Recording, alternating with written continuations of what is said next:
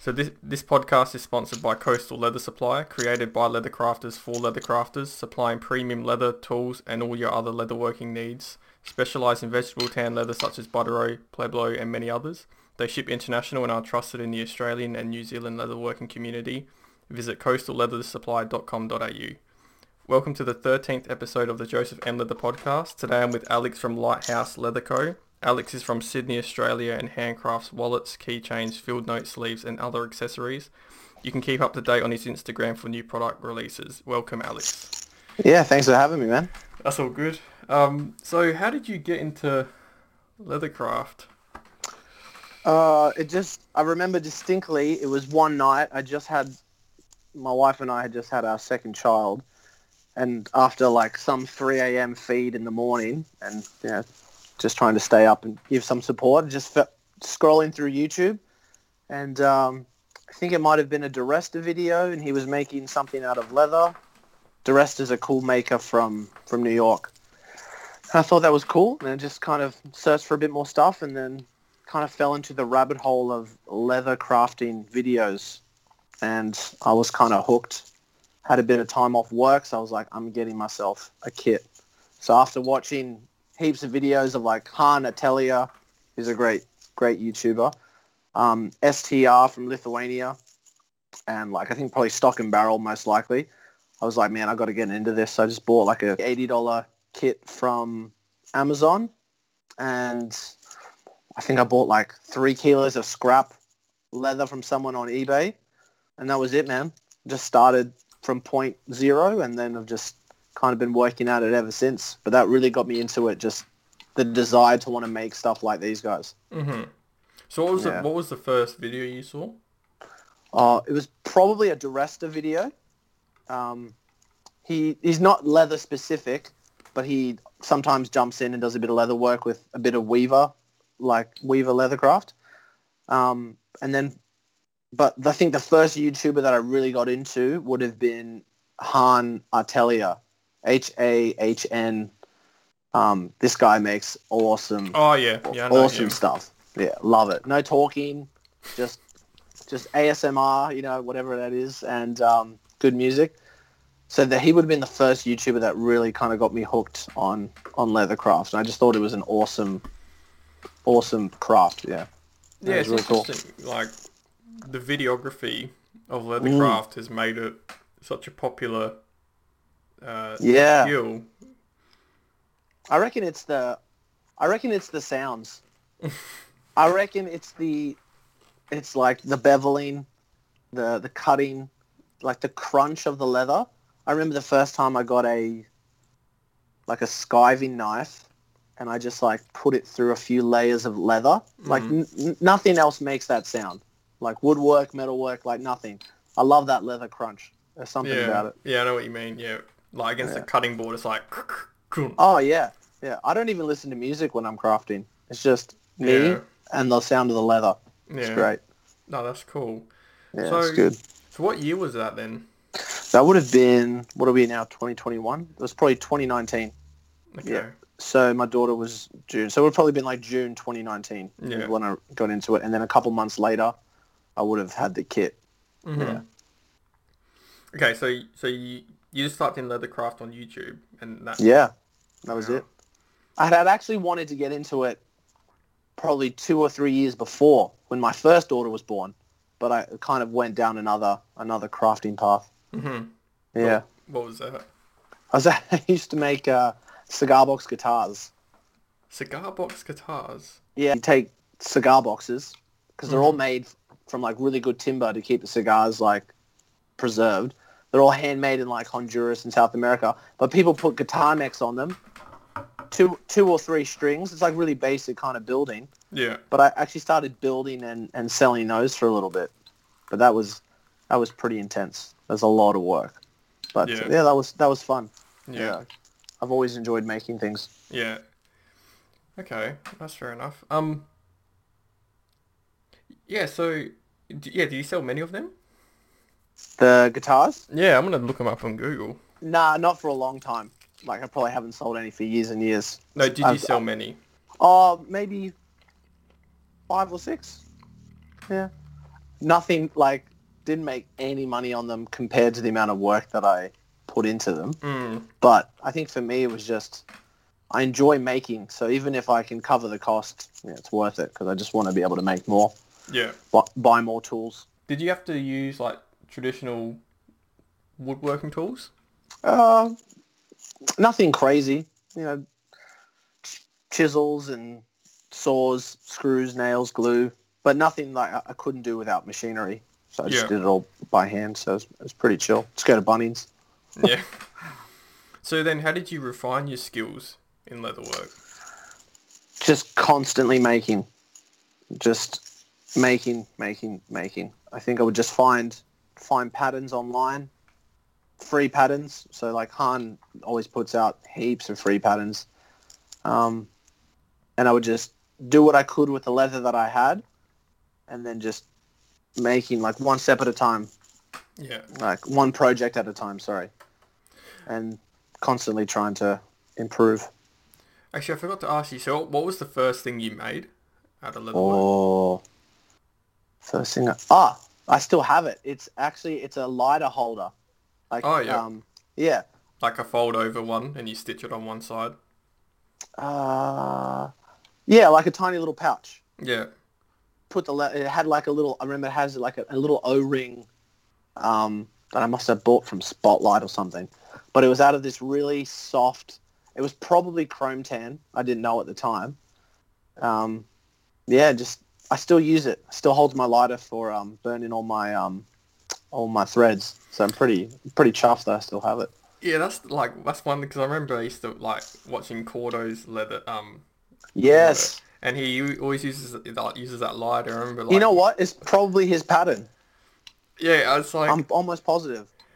and when I've seen like seen it in the past, oh, it'd be so cool to be able to make because it just looks so cool, and I've just Yeah. never made one. like Yeah. I don't really it- need a yeah. lighter or anything. Uh, yeah, that's true. But I think, yeah, I wanted to make one because, yeah, it just looks so cool. I'm like, this is so sick. This little lighter case, it's super little functional little piece of project. And I was like, I have to make one. So, yeah, that was the first thing. And I still use it, like, every day. Yeah, So I'm proud of that. and as you watch his videos, like that lighter's like patinaed like over time. Yeah, it's covered in wax where he rubs it. It just looks awesome. Yeah, it's just uh He was a big inspiration. He's a... I like his his the roughness of his building. Like, he's not too concerned with insane accuracy. Like mm, he it does everything by by eye almost. Like yeah. he, he made like a yeah, a couple things just by eye. It's great to watch. So so pretty much just learning over like just making over and over again. Yeah. you refine new skills. Yeah, and I was a bit of a perfectionist, so if it didn't look the way it was meant to, I was like, all right, what can I do differently, or what tool do I need to make it make it look like what I'm trying to make? I remember the first this card wallet I made. I didn't have Tokonole. I didn't have like edge wax. Nothing. I'm like, I've done everything the template says, and yeah, I didn't have a good edge beveler. The Amazon kit was a joke. I think it came with something that you use to cut your fingernails for the edge beveling. It was crazy. So I was like, okay, what do I need? I get so I get the edge beveler. I'm like, oh, it still doesn't look right. Do a bit more research. Ah, Tokonole. Everyone's using Tokonole. Tokonole. That takes me to the next level. You know, that actually a good edge beveler and Tokonole, I think, is like will take you to like passable level leather work. Like those are the things that really kind of crisp up the item, in my opinion. Yeah, it's weird because Like like, at a basic level. yeah, what used to frustrate me back in the day where like you'd get two pieces of leather and like you'd burnish one of them and it would like burnish perfectly, and then Yeah. you'd have like the other one that just wouldn't burnish as good, like it'd be like fluffy Yeah. steel and and it's like what's happening Why? like and then you Yeah, use totally. Tokonole and it actually just makes them even. Yeah, definitely. So and then also realizing that not all leathers react the same. Like, like cheap leather or maybe combination tanned or not high quality, I find just doesn't burnish well. And Mhm. I, I love burnishing. I don't like edge paint. Yeah, yeah, I don't, yeah, I don't, I'm not a fan of edge paint either. But I've never, I haven't used Chromexcel or a combination tan at Yeah, all, so Yeah, I haven't had that experience of Yeah, true. having to I'm- learn. I am keen to try Chromexcel, see if it's worth the hype. yeah, well, apparently it's it's hard to burnish, Yeah. like because the fiber, I don't know, it's like the fibers are too soft, or and Right. pretty Yeah, much I don't like, like- as you pressure it, it just doesn't get down. Yeah. Yeah, I find I've been, I enjoy stiffer leathers at the mm-hmm. moment. Yeah, Yeah. they just polish up so nice. I've had to throw it- explain to a few customers. I'm like, this is called patina. Like it's vegetable tan leather. This is the nature of the leather. Like this is the difference between, you know, I guess chrome tan and certain other types of leather. Like vegetable tan is going to scratch and change over time. Like I had a few customers kind of be like, what's this? What's going on? I'm like, this is the leather. This is how it works. Mm. But uh, and I know it will scratch eventually, but I kind of want the customer to do the scratches. yeah, like You know what I'm saying? Like I want to try and get it to them as unscratched as possible, so that their their pocket can tell the story yeah, of the wallet as opposed to my bench top. yeah, yeah. I know what you mean.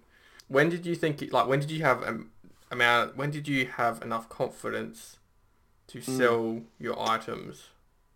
So a few months in, started running out of like leather and tools, and so I kind of needed to spend some money, right? And I think the, the negotiation that I had with my wife was like, okay, we don't really have the money for me just to go nuts with this stuff, so I'm going to try and sell some, and just let the hobby fund itself. Yeah, So I kind of just started kind of, not, I wouldn't say perfecting because they were far from perfect. It was more like got them to a point that I would be happy to sell them with just a few items.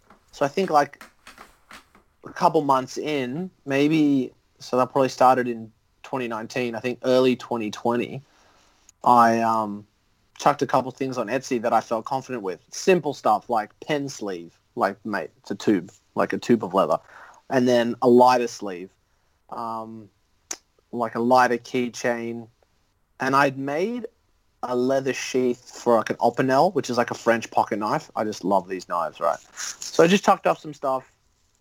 Didn't even check the account, and then one day I got a sale, like just randomly, like thirty dollars for like this little keychain, and the guy wanted all this personalization. I'm like, I can't do it. Like, just sorry, it is what it is. But that just kind of started like a really small and slow bankroll. yeah, So, and then once I realized that no matter what I was putting up, there, there was a market for it. Like, no, it wasn't bad quality, but I mean, it wasn't incredible. But I had it priced at that kind of not incredible range.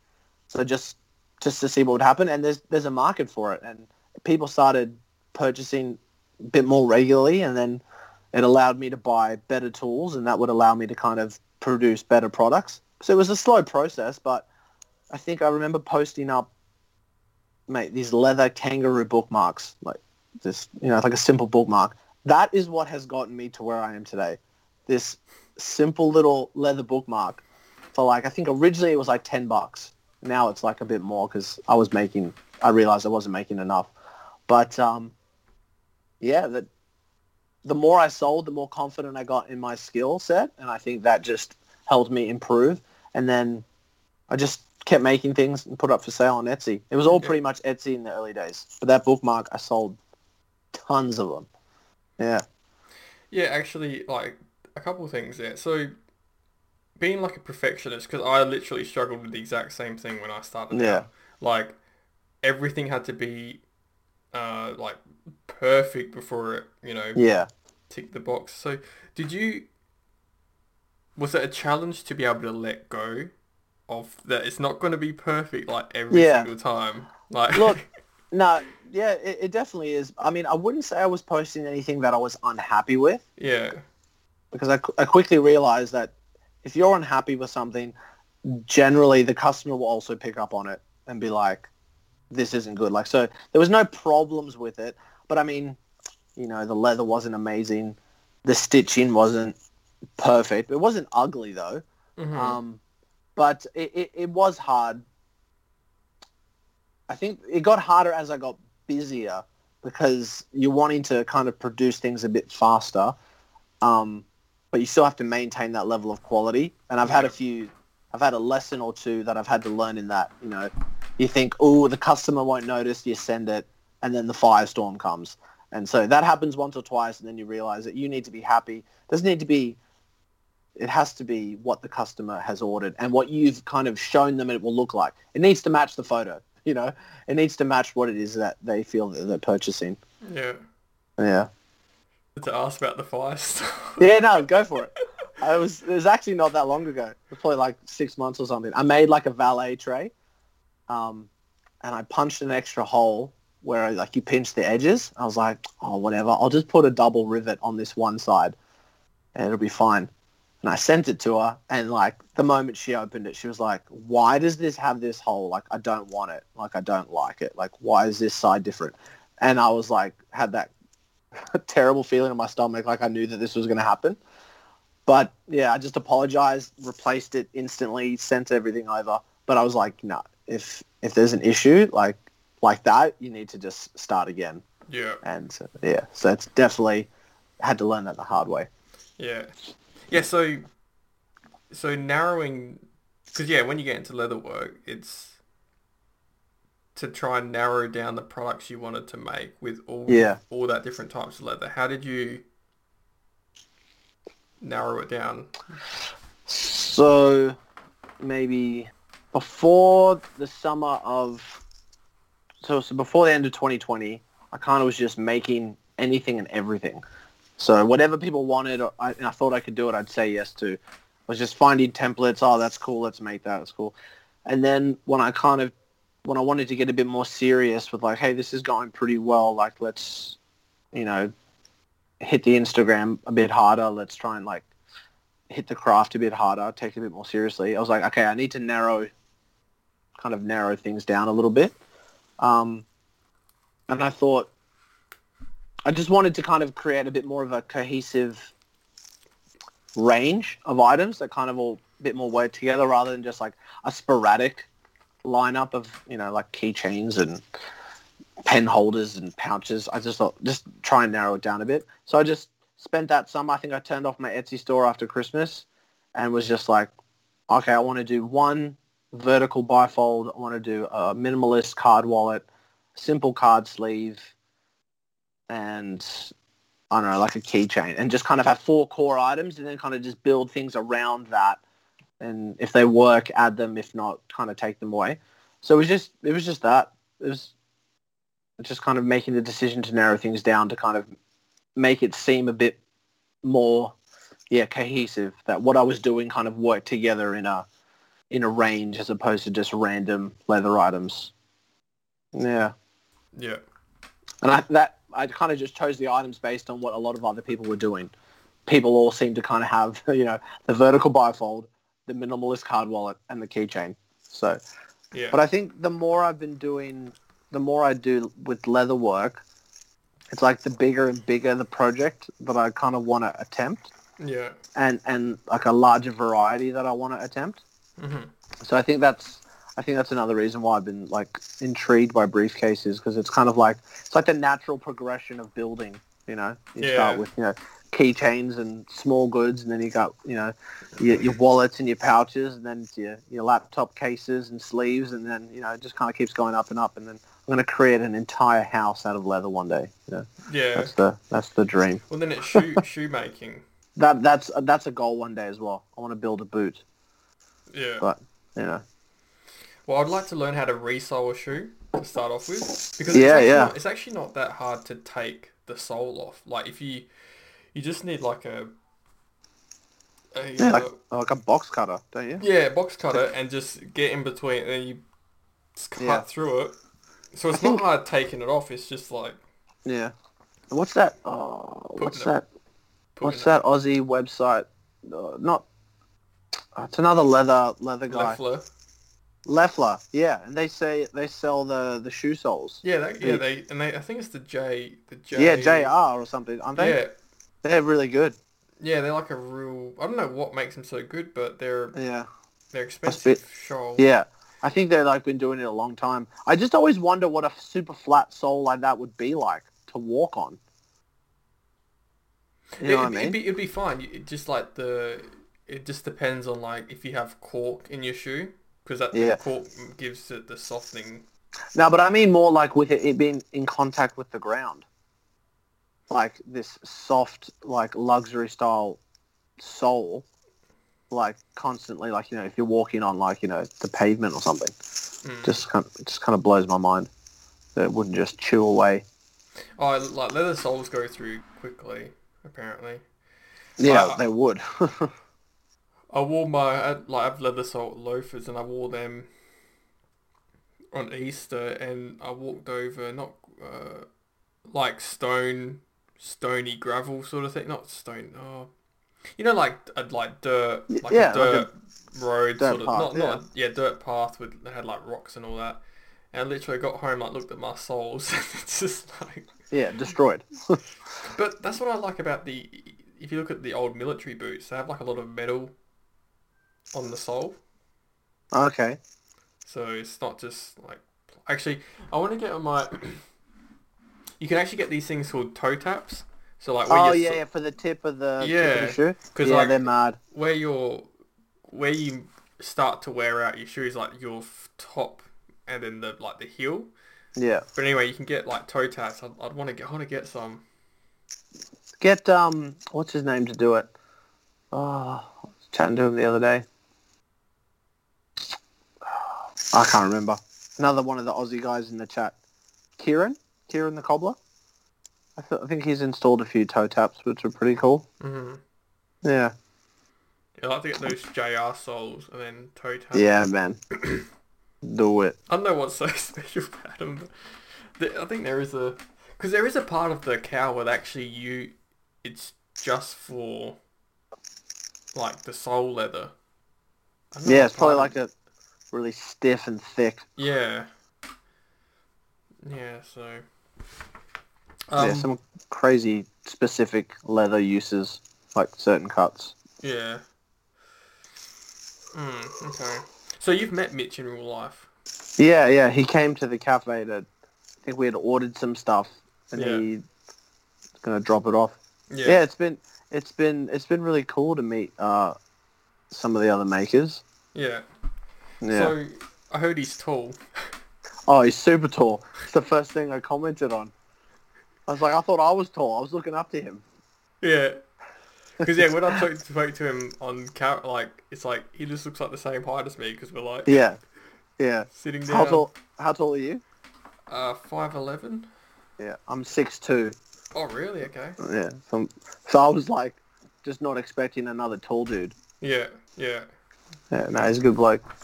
yeah. So what do you what do you do outside leather work? Like your hobbies? Yeah, so outside leather work, so full-time barista. I'm actually just about to, I just got a job doing roasting, so I'll be moving into coffee roasting, which is pretty exciting. Been baristing for like 15 years, so it'd be nice to Oh, not be baristing. It Mhm. gets a bit dry. But other hobbies, uh, yeah, been a musician for 15, 16 years as well. I've Been playing guitar and kind of come from a musical family, so I've always enjoyed playing guitar. I, I'm a collector of hobbies too. Like my whole life has always been doing or collecting or hobbying something. So mhm. yeah, kind of just I have a lot of interests that I can get into. I tend to go pretty hard as well. It's Yeah. like if I if I'm gonna do it, it's because I think I can do it. And a couple of years ago, I was big into gardening, like veggie Oh, gardening. really? Like, you know, sell everything, become a farmer, and then yeah, before then I was doing like guitars and like the cigar box guitars and. And then in between all that, it's been been in a band and writing and playing music. So that was a big hobby. And yeah, so I kind of just enjoy collecting crafts and Yeah. skills. I like to be busy. I think that's what it is.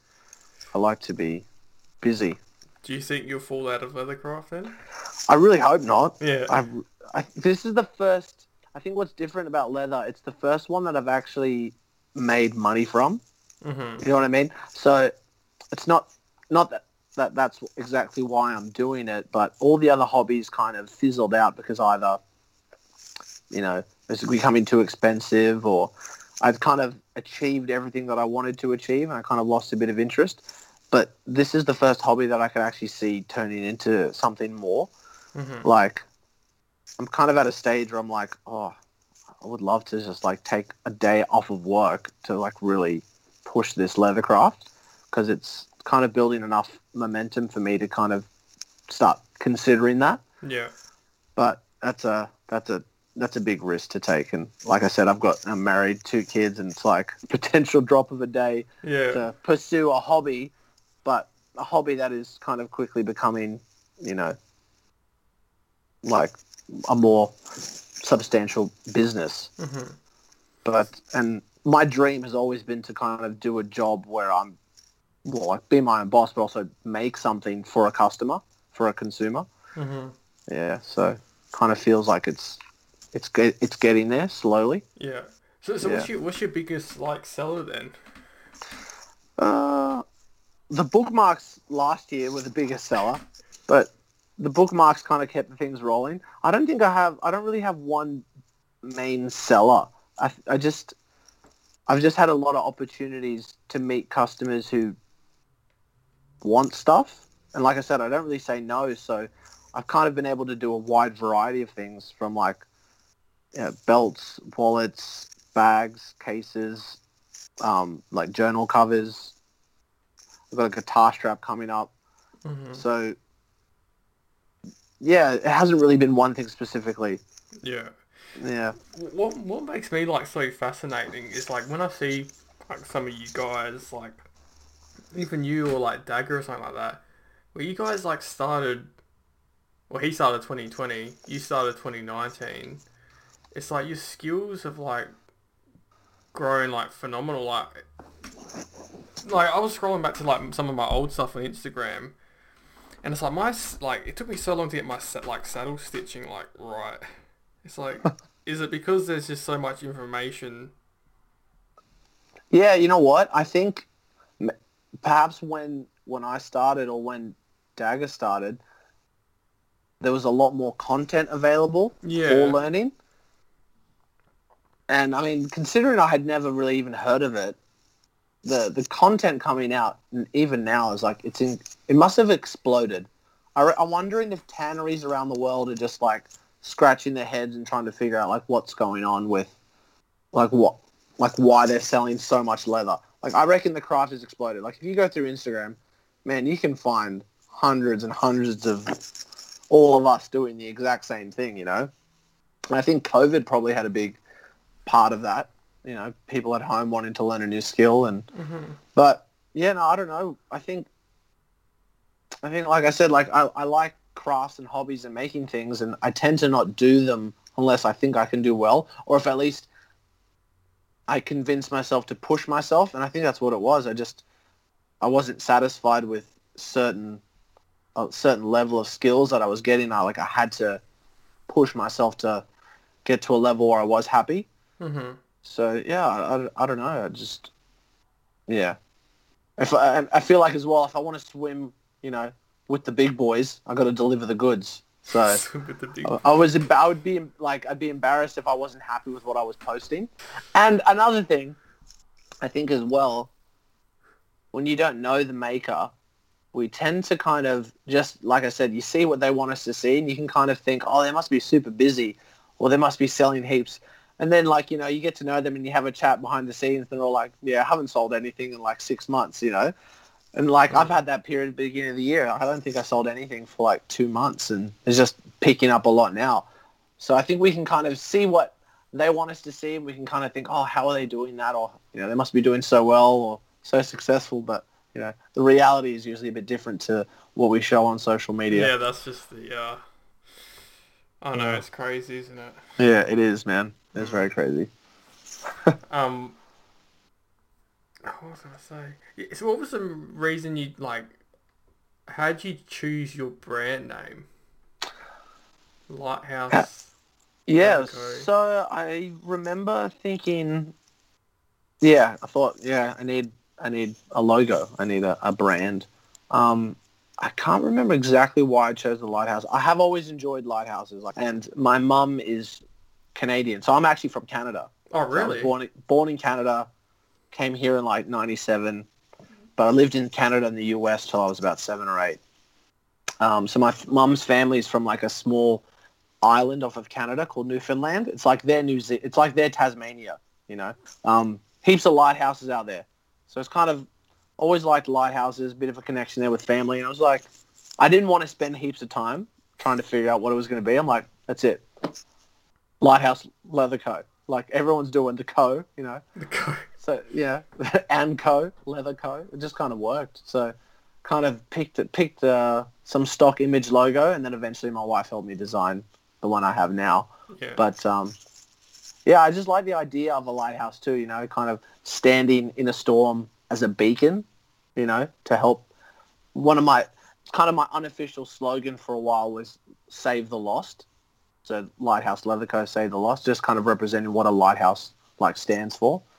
But um, yeah, really, it seems to be very well received. The logo, people tend to comment on the logo, like they enjoy it. I don't know. Well, because like Pretty happy with it. there's a there's a map in a uh, in this South Australian museum or there's one of them. I think it's the museum or it's, no in the state library. there's this map of, map of South Australia, and on the map is like all where all the lighthouses were. And it's like you forget like you need lighthouses like if you're oh, traveling Oh, yeah. by ship or you're just gonna like Yeah, hit totally. like- and Australia is a giant coastal country. Yeah. there must have been there must have been hundreds of thousands of lighthouses back in the day. Yeah, I actually had a lighthouse got in com- got in contact with me like two or three weeks ago. This couple had just bought a lighthouse on a ten year lease and turning it into an Airbnb.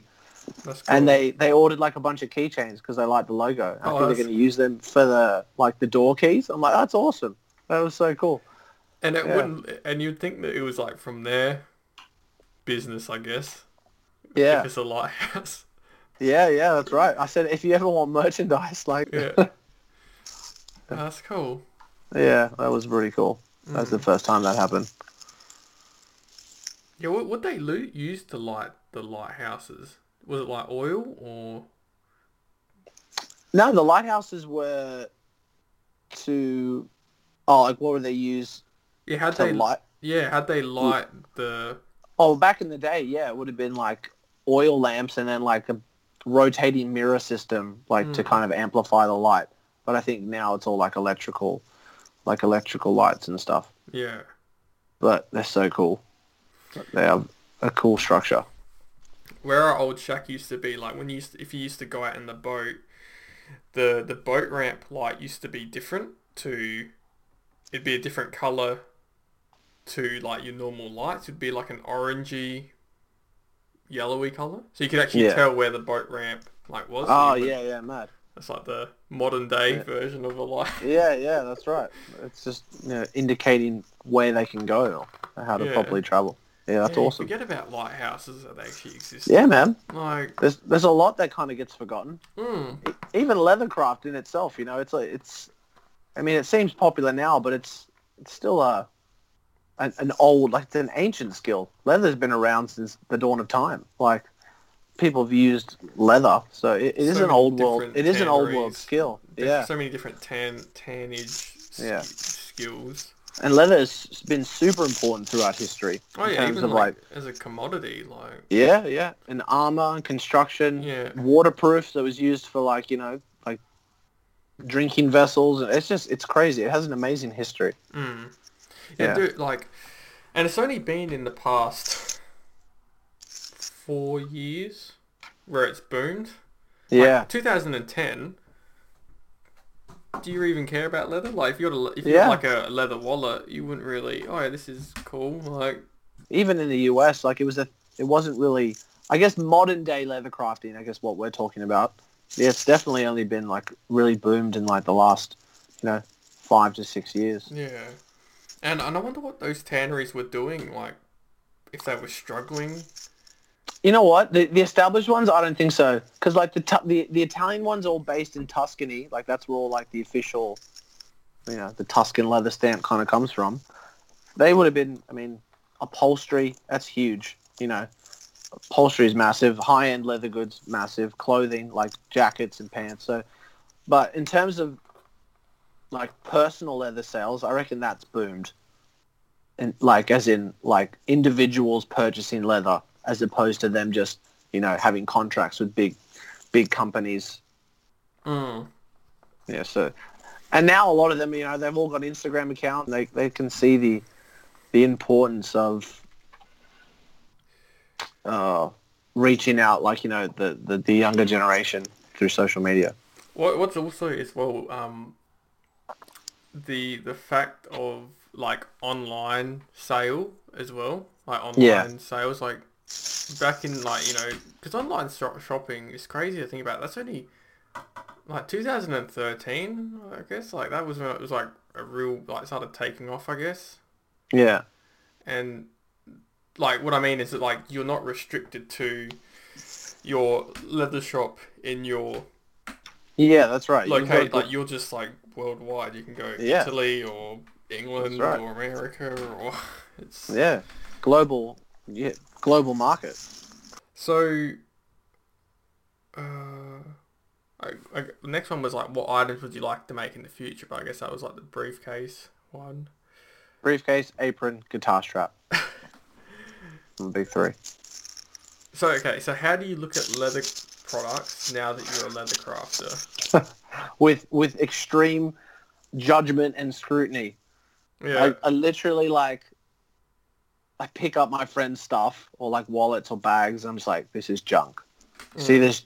See this? No, I like I tend to I judge it harshly when you understand the levels of quality in a product. You can't help but kind of view anything that claims to be leather through those eyes. You know, Mhm. when you when you find out about genuine leather and you know top grain and full grain and stuff, uh, and you realize that people who are like, hey, I got this belt and this wallet and it's genuine leather, you know, that you realize that people really don't know anything about the product. You know, yeah, they only they only know what's being marketed to them. I mean, I went to an RM Williams store the other day, and they have amazing stuff, and like their top end leather goods are incredible. But I guarantee, if everyone thinks that it's all Australian made, but I went into their their wallet section, and they were all made in Bangladesh or Pakistan. It said clear as day on the leather. So I think you need to. I can't help but look and look for that kind of stuff. Like, where is it being made? Where is it being produced? What type of leather is it? Is this been lined? Is this, you know, is this a solid piece? Mhm. Or is it, you know, two pieces glued with, you know, some filler in the middle, especially with belts? I know it's it's crazy because like uh yeah, because RM Williams they do have their like Australian line and then Yes, they have that's like, right. their more international Yeah. line. Because yeah, whenever I when I when I go into a shop, like a clothing store, I go like make sure I go to the belts, look at the belts, Yeah. and it's like Uh, yeah, I'm always looking at like, the you're belts now. ripped off. Like you, you're spending Yeah. so much money on like a piece of garbage. It's like And I think we've talked about this in, in the chat a whole bunch of times. We're, uh, we're, we always, it's like, oh, you know, they're selling this for this price and I can barely sell my wallet for this price. At the end of the day, the people aren't really interested in the material. They're interested in the branding. And so they're more than willing to, to part with their money if they know the brand is strong and will be recognized with people, but are very hesitant when they they they not might know it's handmade, but they don't. No one else knows the brand. You know. yeah, I think the brand is what holds the power. It's not necessarily the, the quality of the product or the material. It's it's the brand. mm. Yeah. So it's good business. Obviously, they're they're, doing well with their business structure. You know, capitalist market. Well, yeah, I guess that's the thing because like um, I guess if you feel connected to that brand, because you know, Yeah. like you know, a belt's a belt. You know, like Mm. there's you know, it's a piece of leather with a buckle and five holes punched in, or six Yeah. holes pretty much punched into it, and it's like you you choose things on the um the the uh yeah, it's just it's just a different. It's like a different. It's a completely different world. Like how I look at things now is so different. It's like you Totally. take you take it apart in your head, like when you look. Yeah, at I do. That's why I'm, I'm excited to do markets because uh, Yeah. just to be able to see people in real Yeah, life as opposed definitely. to just like make sure my po- my pictures are like beautiful so people look at them. Whereas like Yeah. you know, I did I did a market, 2018 Christmas Christmas market, and and I loved it. Like it's just Yeah. I think as well, So you get to have that connection with the customer and they get to have that connection with you. It's like they're meeting the maker of their product that they're buying. Like I think that that's a very valuable story as well. Mm. That's a, like a valuable connection. And yeah, I, I think as well, it gives you an opportunity to educate people in, in that small amount of time that you get to yeah, deal with them Yeah. it's kind of like so my my kind of envisionment for a market like i want to have my stuff set up but i would love to have a little table with some of my half finished products and while they're looking, I'm making. Yeah. You know what I mean? So they can kind of understand that this has all been made by hand and kind of visualize the process and kind of it just allows them to understand what it is that they're they're paying for. Yeah. You know. Yeah. So I think I think that's the markets are a great opportunity to for you to kind of connect with yeah. with people. Yeah. Wh- wh- What's the Arizona collection? Ooh, Arizona. I've got some Arizona right next to me actually. Yeah, what is that like? It's it's been milled, so I think it's it's a little bit softer. Yeah, yeah, it's quite flexible and pliable. Not, I wouldn't say super soft, but it's it's got um, it's good for bags. Like it would be, it would make an awesome tote bag. I'm making some zip clutches at the moment out of it. Oh, Um, it- has that like grainy? Yeah, it's got like a nice kind of texture to it. A bit Okay, bumpy. yeah. I don't know if that's natural or if that's been milled, like um, added. But it, it, it is nice. I've, I've got that in black and purple. Yeah. Yeah, I, I enjoy it. It's still it's still burnished as well too. It's a nice vegetable tan leather. Mhm. The the tannery that makes them, Conceria La Britannia or Britannia, they're awesome. They've got some great stuff. I think they do Dakota. They do Gaucho oil. Um, they do the Arizona. Yeah, they're really popular. Yeah. Cool tannery. I just want to look at that Dakota again. Missouri. What do you use for belt? Like your belt leather? I get my belt leather from Birdsall. Um, I buy they they have some nice Italian. They just call it Italian double butt, um, like the cut um, belt leather. It's beautiful. Mm-hmm. I really like it. They got three colors. It's nice and thick. Um, keen to try a few other. I'd love to get some Wickett and Craig, like some thick harness leather, and make a belt because that would just patina amazing. Yeah. But um, they pretty much you can they they offer so many good leathers in belt thickness. I think Gaucho Oil has it as well. Um, I'd love to see a belt in in Pueblo, but I haven't seen it offered that. I haven't seen it offered that thick. Well, they're, they're usually it's, it's usually a shoulder leather. The pleb. Uh, okay. So it probably wouldn't be enough. No, definitely not. So um, so have you ever thought about making like a bifold wallet, like a traditional bifold wallet? I have, but I've always struggled with the dimensions. I find when I kind of put it together, it just it just I can't get a size or shape that I'm happy with. I don't know what it is about that style of wallet that I find so difficult, but I think it's the it very quickly gets very boxy and large horizontally. I've just never really been a, a, a big fan of that. So I need to come up with a design that I guess can hold enough cards without becoming a giant square in my pocket. Mm-hmm. So that that's my fear with, with the more traditional bifold. Yeah. Yeah. Do, do you like the like the rounded edges or the more square? Or... For a rounded edge. Really? Yeah, I, I think as well it comes down to the leather because sometimes if they're just a bit too soft, like Pueblo for instance, if I and if I have a square edge, it tends to it'll squish eventually.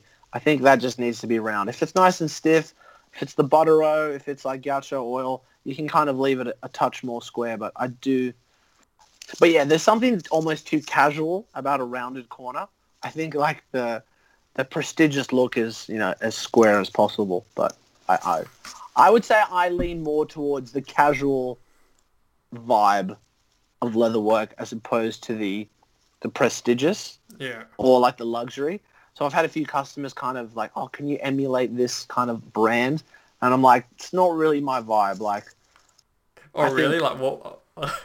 yeah, like, yeah, like I don't know, what's a couple brand like Mont Blanc or Gucci for men or whatever. Like, that's just not really my style. Like, I wouldn't even want to attempt it just because, I mean, I like them, but I just don't think it suits me as a builder. mm-hmm. I think that's why I enjoyed. builder. I think that's why I enjoyed Low Tide so much because he was just like, like his wallets are like a true reflection of him. He's really laid back and chill. I'm like, yeah, man, your wallets are just that. You were chilled, they're chilled Yeah. and laid back. So I think that's where I sit as a crafter. Actually, with my edges, I don't do mine aren't actually square. Like what I do, like with my edges, I'll cut like a teeny diagonal off. Like I try Yeah, and get yeah. like the mo, and at least it's, it's kind of like a. It's not a square, but it's not a round. Oh, It's nice. sort of a good in between. So you could do that That's if good- you. Actually, that is a good idea. I should try try that. Yeah. I'm always like, it has to be this or that. like. You probably can't even see. Oh yeah, that's Like it's a, that's, like a that's tiny. nice. It's like a super tiny radius. Yeah, like if you just like take as little, and you try and do it on like a forty-five degree angle. Like, Yeah, yeah, Take the I get what you're saying. teeniest bit off because by the time you've burnished it as well, it kind of takes a bit of the sharpness off of those two points left as well. Then yeah, and it sort of yeah, it's because it sort of keeps that. show us that wallet. I want to see the inside. I still have the first wallet I made. Is what I use. Like what? the first vertical bifold. I made it out of Well, that actually that actually is my first first. that is actually my first vertical bifold. yeah. That's sick. Mine's uh, it was all it's all kangaroo, but I had some tan kangaroo. It's patinaed so nice. Oh It, yeah. ha- it, it, it almost patinas slower than your, your other leathers. Mm, This is just this is nice. It's kind of darkened. It's but still nice and soft. yeah. It's like a, a template from it's a Hahn Atelier template actually that I used for it. Yeah. One of my first wallets. Yeah. Kangaroo's nice when it patinas. Yeah, it, it reacts differently than other leathers. It's like because the pores are so tight. I think it absorbs oil slower. Like in my mind, that's Mhm. I think that's kind of what's happening. But Yeah. uh, yeah, Uh, yeah, I had a I had a kangaroo wallet that I had, and the outside patinaed amazing, but the inside didn't really patina at all. yeah, yeah. I could almost say the same about mine. The inside almost looks exactly the same. Yeah, That's pretty cool. like and then you get and then Pueblo. I don't know if you like always coming back to this leather, but that patina so quickly. oh, I made like, so they, quickly. What do they do with it? Like, is it true that they just rub a wire brush on it? No, no. So what they do to get those looks is they roll ball bearings all over it, and that's how you get that kind of little these little rounded scratch effects. So Wow.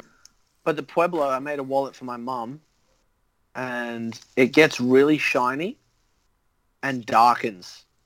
Like Yeah. it's it's really cool, and it yeah, it changes very quickly. See, like, I like Pueblo. I like the... Because I, I like that more, that smooth look. And, like, Yeah, the it the Pueblo goes against that. Like, Totally, But, I, but totally. I like it, but it's like, is it possible Yeah. to try and make it... I remember I did see this other guy, and he actually was making... Okay. He made Pueblo look... It looked really yeah, good. I think it. Yeah, I think it also comes down to like the build techniques and finishing styles.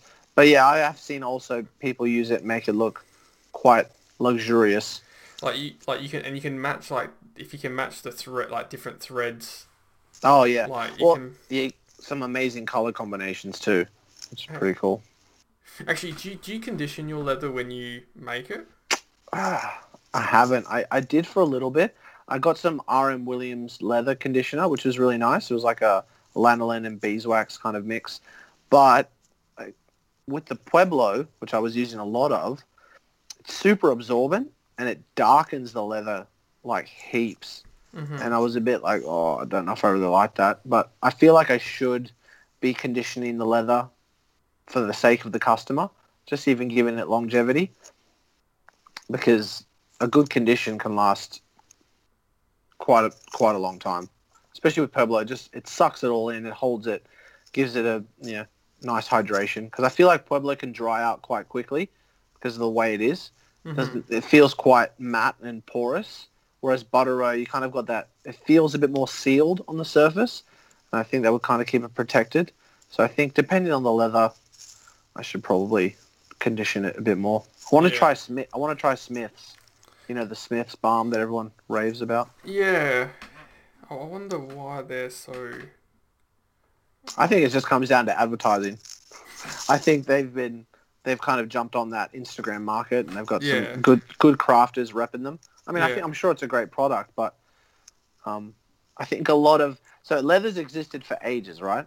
so there's all these old school companies with I'm sure heaps of better gear, better creams, lotions, knives, but if they're not up to date with advertising and marketing and kind of connecting with the new the new generation of crafters, then they're going to miss out, and someone else is going to step in who kind of does understand connecting with them. Yeah. And I, I and I think that's kind of what's happening with a few of the existing tanneries in Australia. Like they're great, like don't get me wrong, but I just feel like they are out of touch with the new crafting generation.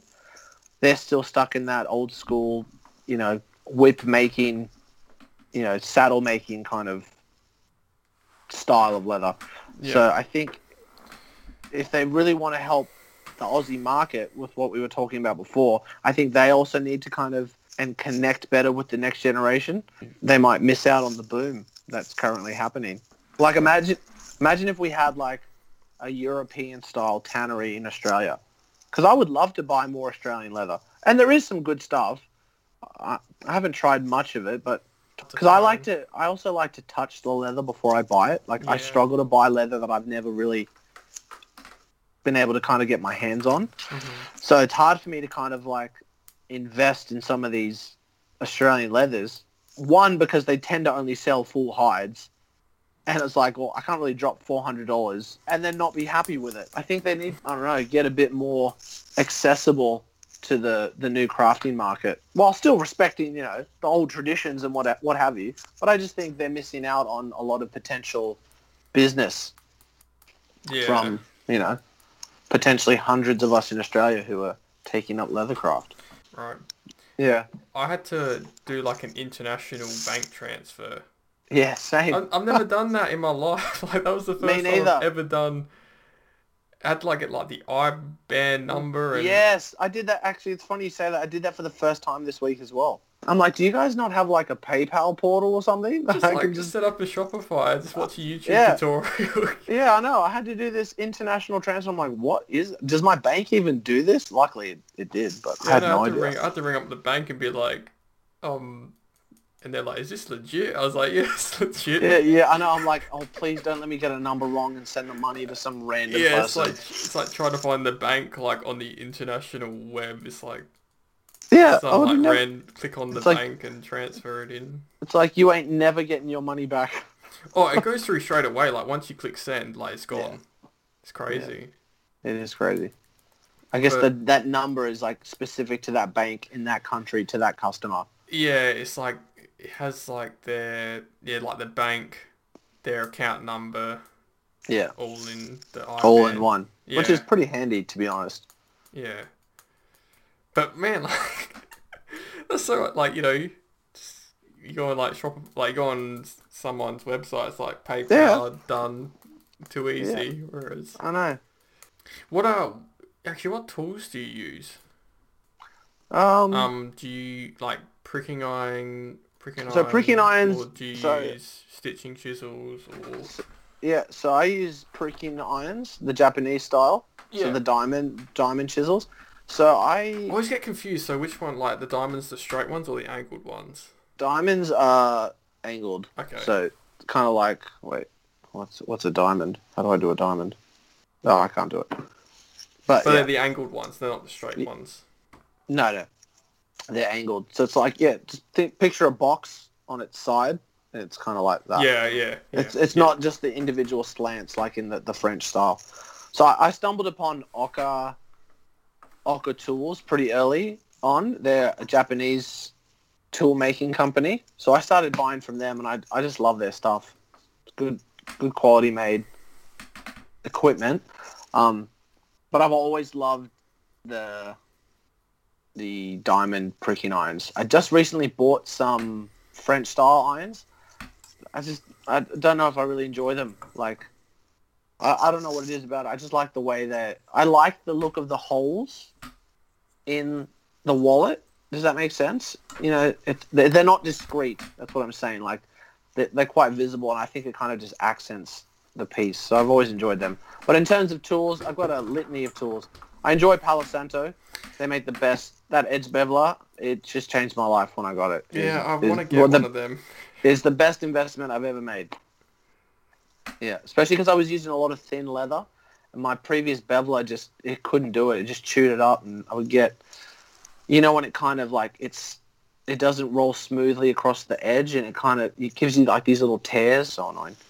You mean But- like goes like Yeah, yeah, like it doesn't go smooth, and so you get these like these bunny hopping marks, and yeah. But I've got a yeah variety of tools. Um, do you uh, yeah cuz I, I, I want to know like the about the Palo Santo the uh, yeah, it's quite expensive. yes, it's worth it, man. I'm telling you. You just get one. I got a zero size zero. That seems to be the most popular.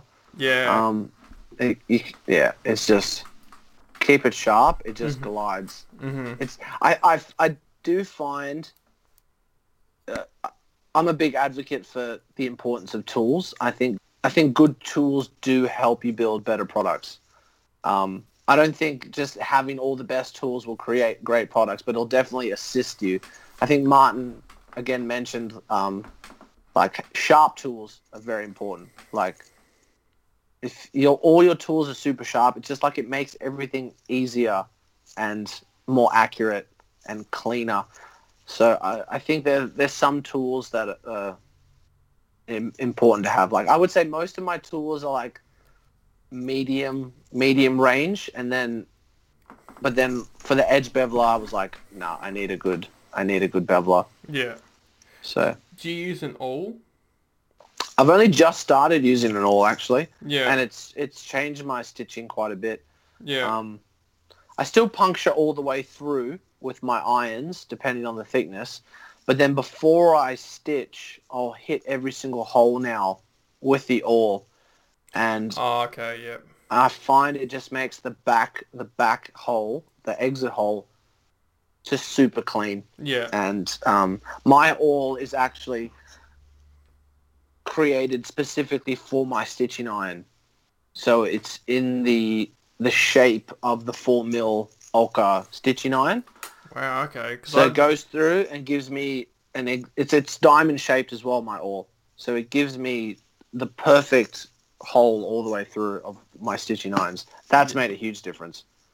Yeah, yeah, because I, I, I got my or I've only like recently sharp like learned how to sharpen it, Yeah, I need to I need to learn. I'm terrible at sharpening but anything. I think the because it should be more pointed. I made I've made it a bit more rounder, and needs to be bit. But it's not that hard to to make a Yeah. pointer. You just have to. I would love to learn how to sharpen better. I know Martin did his video on sharpening, and it was incredible. And I encourage everyone to. to Oh, I, oh, I've learned. Yeah, I've only recently learned how to sharpen, and it's made a huge Yeah. difference. And because I you, need- you can just get like sandpaper from. Yeah, that's right. You just need a. It's like a super flat surface, like a marble slab. Stick a bit of sandpaper to that, you know, and go for it. But Oh, I just it's actually if you use water like on your you have to use the water and usually the water sticks to the marble so that Yeah. it keeps your sandpaper Oh, well, perfect. I've got a I've got a Palo Santo skiving knife as well, but I just find I chipped it, right? It was super annoying. So I tried to sand it down, like sharpen it with like a stone and kind of bring it back to clean it up. But ever since then, I can't seem to get it super sharp anymore. So I really mm-hmm. need, that's the thing I need to learn. I want to know how to make my knife scary sharp because with skiving, if your knife is not sharp, you just ruin your project every time.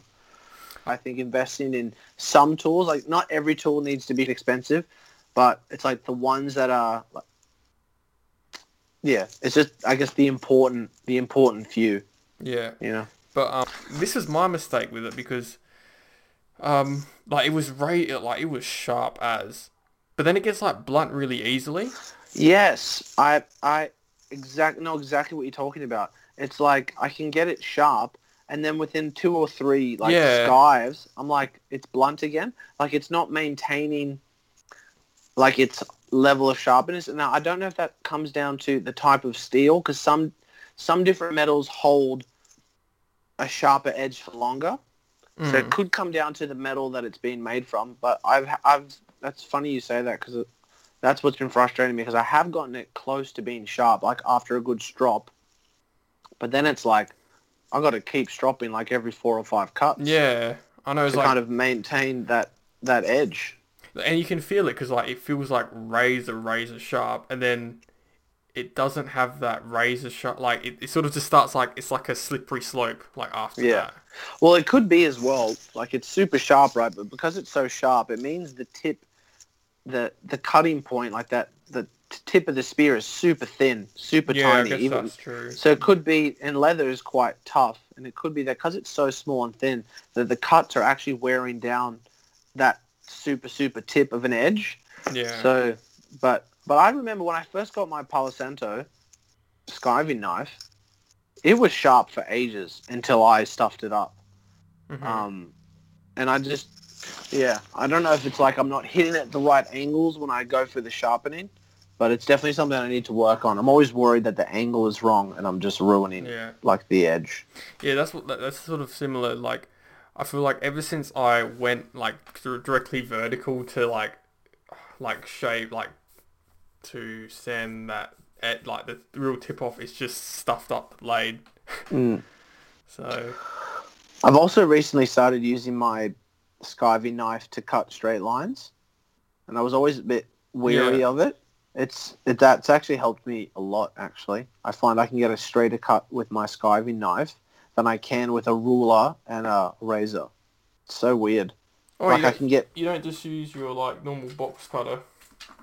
well, I I was for a long time, and then I just started, you know, sc- scratching my my templates into the leather a bit, and then letting the skiving knife kind of sit in those small grooves. Yeah. just line it up and pull it towards me. I just find it's it's straighter. Like I, get- I get cleaner cuts. It was a bit harder to, to master. I mean, Yeah. I haven't mastered it. It got a bit harder to use at first, but um, I find I can cut out my wallet pieces so much better yeah. and more accurately than than with the razor. Yeah. That Yeah, was so- that's a good. So these pricking irons that I have, I'm just trying to. Would these be the French style or the I don't know? Like are they the die? You probably can't even see. That looks like French. Okay. Yeah, that's French. So they're not they're not diamond. No, so it's just like the slant. Yeah. Yeah. Is there a diff benefit between? Uh, I'm not sure. I think it just comes down to application, Yeah. And I think the way the thread sits in the in the um the thread sits in the holes. Yeah. I think those ones can be. I think they penetrate the leather a bit better. I think they can be sharpened a bit better than the diamond one. The diamond ones can. Oh yeah, because you'd have four corners. Yeah. So um, Four but like I said, I've got a pair, but I bought a really small pair, so I had to buy some really small needles. So I'm waiting on the needles to come to really Yeah. give them a go. But um, Yeah, my Yeah. Ex- expertise on like like I don't even know what size needles I got. Like I've been using them from since the start. It's like yeah, I don't know how to match needles with holes. Well, and- yeah, yeah. I think I the only reason I changed needles was because I started using like really thin thread. So I kind of just oh yeah, more I more match the needle to the thread. I've only used two sizes. I've got like a large and a small. So yeah. yeah. Oh, yeah. Let me just. What thread do you use? I'll go back. Um. Oh yeah. So I was just using like a generic thread from anywhere, and then I started using the Vinymo Vinymo thread, but I don't like it that much. Um, I find if I've got a long piece to stitch, I find the thread will fray where it enters the needle, no matter what I do, and I find that really frustrating. Mm-hmm. Um, so I've been using thread of Meisi. Um, right, I think I'm saying that right. It's awesome. I get the the polyester. Can't remember what it's called, but it's pre-waxed. It's Is just it really nice. Xi Xishang? Xishang? I think I think so. So Yeah. What's, an, what's Meisi like? Cause uh, it's good. I love it. Yeah. I love it. Yeah, I think I use that more than anything. Um, I've only got th- I've got the generic colors with the Meisi, like black, tan, white. So I, I smash through them, and then all my Vinymo is all my like nice colors. Mm-hmm. my my red, purple, gold, white. So Mhm. just Is that depends linen on- thread or is that polyester? polyester. It's all poly. Okay.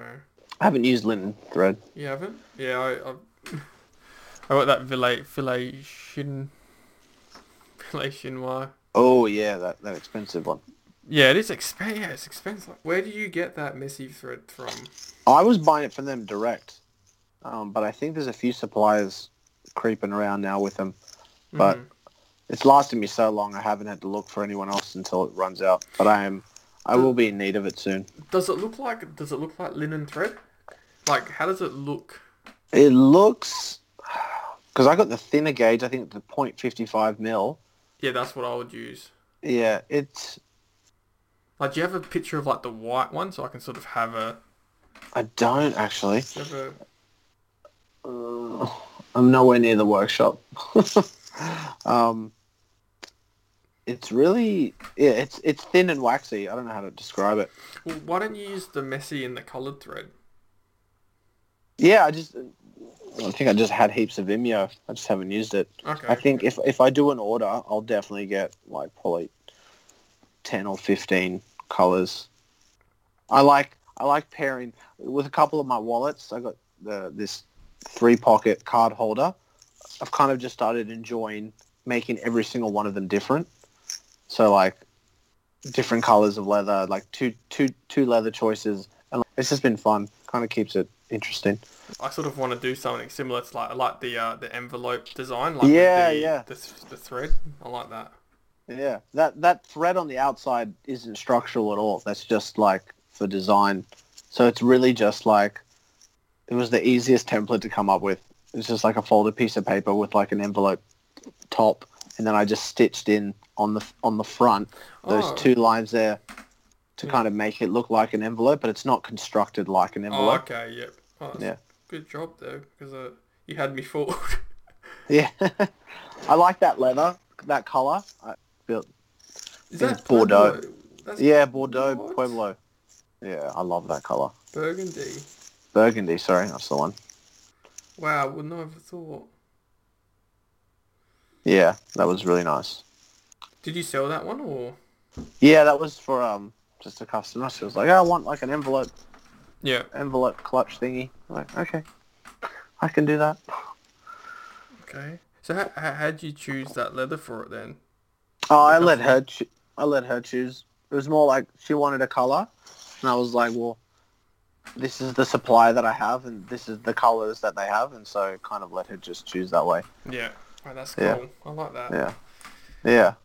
I try to let the customer choose as much as possible, but that kind of backfires sometimes. They can get a bit picky, and I'm like, guys, I'm not like, I'm not like a A-list fashion designer. All right, these are what, this is the style that I do. Butter on Pick something with, yeah, pick something within that realm. Like I'm happy to be pushed, but like, I think sometimes what can get frustrating as a maker is like you have a design and a set style, and you have your products, and people are like, hey, that's cool, but can you do this and can you do that and can you add this? And that's where it can get a bit time consuming because you're Mhm. constantly having to start from scratch, and it's like, but I have all these designs, like use my designs, like use what I know, like what I'm confident with, rather than always trying to chop and change because because now I've started with I find it hard to price things.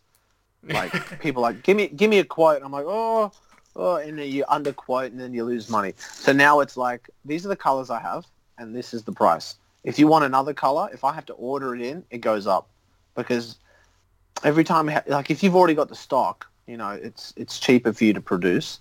But if I'm constantly ordering, like people just tend to never want the colors I have, and that, Mm. can, that can get bit, that can get frustrating Yeah. because you're constantly ordering, and then usually you're over ordering, and then you, you're left over with it, and yeah, it Yeah. can cost a fair bit.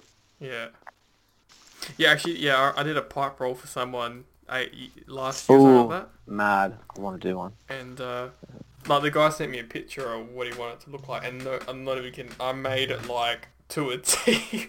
Yeah, That's one of the things I'm like pretty happy with. Is that like, yeah, he showed me a photo, and I literally like replicated it like really good. yeah, So that's mad. uh, it was a good. I love, I'd love to do a pipe roll. I've been wanting to do a chef roll. I want someone to ask for a chef roll. Yeah. That would be fun to make. hmm Yeah, chef roll. hmm They look pretty cool. Yeah, with all the different knives and all that. Yeah, man. What would you use canvas for that? Like a mixture between the That, two? yeah, I think that'd be a good idea. I think kind of to kind of give you like at least the main body out of like canvas to kind of give it the flexibility. But it's canvas is quite durable as well. Um, but then like yeah, use leather for the like the slots and like some straps. Uh, they- it's a great combo, uh, canvas and leather.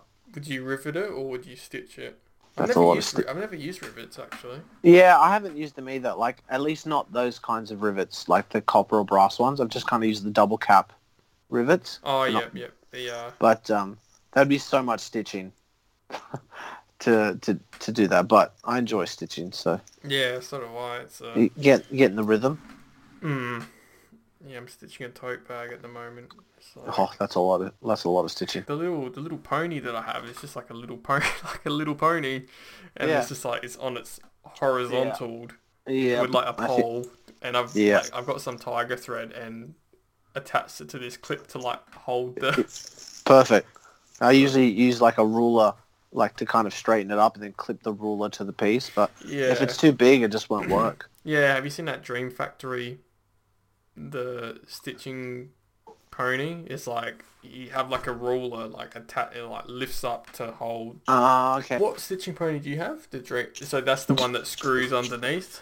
And then, Yeah, yeah. yeah. Just stitch it. How's- That was that. That was good too when I got that because I was using one that I had made for quite some time. But this, yeah, it's good. I find if it's a big piece, the thread's always snagging on something, which is annoying. Like as I'm pulling it up, it grabs onto the vise or it grabs onto the screw bolt, and it's like, I just, I just want to be uninterrupted. Oh, I know exactly what you have. Like a a, So a annoying. a screw, like like a bolt that goes all the way through, and Yeah. like it will catch on her, and it's just like it has to it has to pass the middle section of the pony for it not to snag on anything. Yeah, it's hard. Ooh, sorry. But my dad actually made me that one, the uh, stitching pony, Mad. because uh, when I was looking at getting one, we were in we were in the leather shop and they were selling them for like two hundred bucks, and dad Wow. like looked at it and uh, I don't know, it was, I'm not sure it was two hundred dollars. It was it was quite expensive, and dad's like, I "Oh, can I make could- that. he's like, I could make that. What a legend. Got like a like a hinge. Uh, That's like mad. a like a one of those like door hinges for like the Yeah, yeah, I had one like that too. and Was yeah. it just like the two pieces of wood and one like one moves and one Oh, doesn't? I'll just I'll, I'll send a photo of it to you actually, because uh, and uh, it was like a piece of the. I tried to I tried when I got my stamp. I tried to stamp the. You know, everyone like everyone stamps the top with their stamp. But I because- haven't done that yet. I haven't done that yet. because mine's like so patinaed and like so stiff and like the leather hasn't been conditioned, it just wouldn't go through. The I'm yet to on I'm yet, angle as well. I'm yet to personalize my one. I'm I'm too like I would like to get another one, but it's like I don't want to like because it's been with me since like I've ever first started leatherwork, and Yeah. it's that It's got that nostalgic value. yeah. So it's been with me through thick and thin, all the thick leather, all the It's alright. When you get a new one, you'll forget about it quickly. I'm telling you, like you, you get new tools and you're like, you, you wonder how you ever did it before it. You know what I mean? Like that's how much of a, a game changer a couple of tools have been for me. yeah French, Fre- a good French edger is good as well. yeah. I The uh, I got one of them. I love my French edger. What do you what do you use it for? Because like Skiving. I use it for skiving. yeah, like tea pockets. I s- like there's sometimes. Well, I've been using it for all my skiving actually, just because I my knife hasn't been sharp enough to give me a nice clean skive. yeah. Whereas I know with my French edger, I, I keep it really sharp, so it gives me I can kind of control the skive a bit more. Yeah. I yeah. can you know go down in layers and get really accurate in some spots. Yeah, I find with my French edger, like, it'll go, it's, it'll like, when I use it, it'll go like this. But like, Oh, okay. the edges, like, it won't, I don't know, it's just, like, do, do you, when you strop it, do you just strop it on like a piece of leather? Like, you, you cut out like a thin piece of leather for it. Yeah, yeah, And then you exactly. just strop it on the one side? Yeah, Yeah, okay. Yeah, I do like, and so I had this wallet a couple weeks ago. I've re- I made remade it three times, and every time I, I chose a different black leather. The first time the Buttero didn't like it, scratched up. Second time was the Wickett and Craig, didn't like it, started again. Bought Gaucho Oil Black, I've lost so much money on this one build, but I learned a lot, so it was worth it, I guess. But, What did you learn? um, I learned I don't like Buttero and don't use Black Wickett and Craig. And I think uh, also, Len, you got to trust your design. I think I was worried about the design, so I kept tweaking it because I was like trying to suit the customer. What And you then I was make? Oh, it was just it was just a vertical bifold, but I was like, oh, he probably wants a cash pocket, so let's put a cash pocket. But it didn't like it. It didn't look good. In the end, I was just went to the customer. I go, look, I didn't tell him I had stuffed up. I just said, I just want to confirm, this is what you want, right? I showed him a photo of some of the wallets I'd done. He said, yeah, that's what I want. And I was like, it's almost like that's what I needed to hear, that he Yeah. just like he was happy with my product and that's what he wanted. Yeah. So I was having you know moments of self doubt. What's uh what what did you not like about the black Buttero? Because I got some.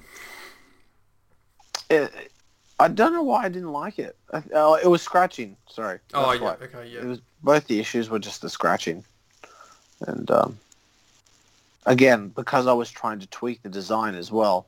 I'd never u It was the first time I was doing that. I was trying to add a bit of height to the beacon, like an extra pocket, and I just I didn't like it. I should have just designed it and built it the way I normally do.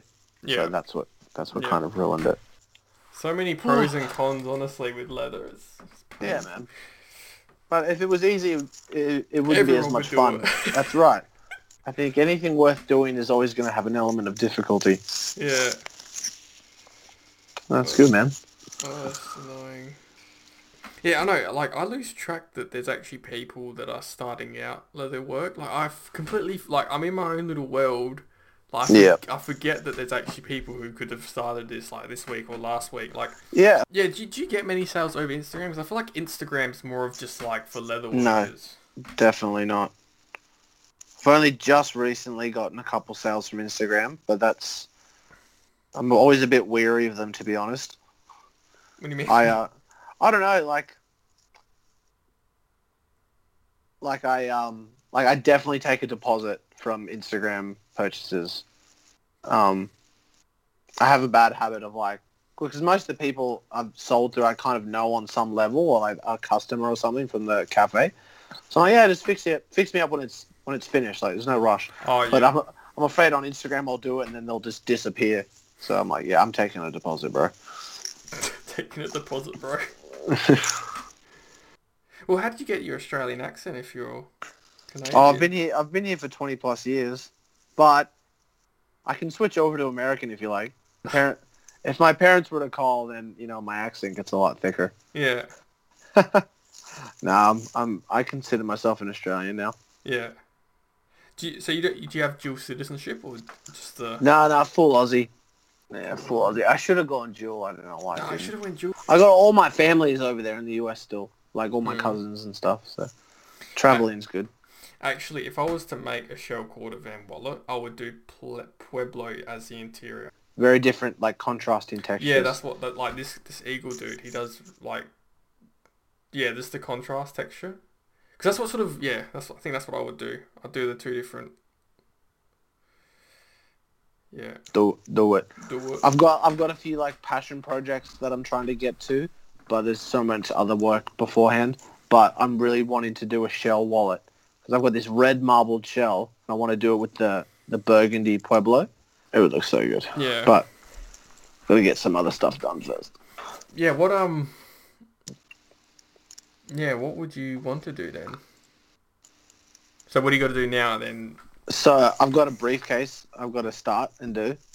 So I've got like Did you get a Yeah, um, template for that or Um, I kind of looked at a bunch of templates and kind of tried to like mold it together and kind of make something a bit different. Yeah. But I'm I'm a bit nervous.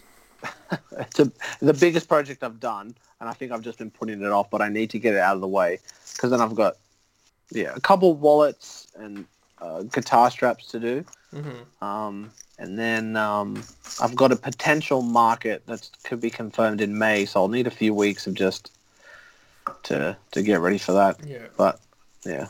Yeah. and then Mother's Day's coming, so I'm just kind of anticipating a little bit of pickup maybe on the Etsy shop there. But yeah, Mhm. it's yeah. good. Actually, a tote bag out of Pueblo would look alright, actually. It's just annoying because there's so many colours. Like, you know, Yeah. gone are the days of black, brown, tan. Yeah, man. It's like burgundy Cognac- and yellow cognac, and navy whiskey, and blue and red. Walnut, almond. Yeah, No, I get that. turquoise. Yeah. Pueblo would be sick for a tote bag though, because it's got like a nice, it's got a nice feel to it And at that could- size. And you could trash it up. Like, you could Yeah. just... Oh yeah, I've got a, I've got like a half hide of cognac in Pueblo, and I, I remember holding it up thinking this would make the sickest bag. This would be so good.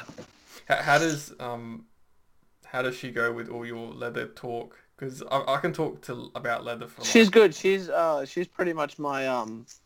Anytime I finish a project, she'll be the first one to kind of have a look at it and uh, give me the thumbs up. She's also my gift wrapper.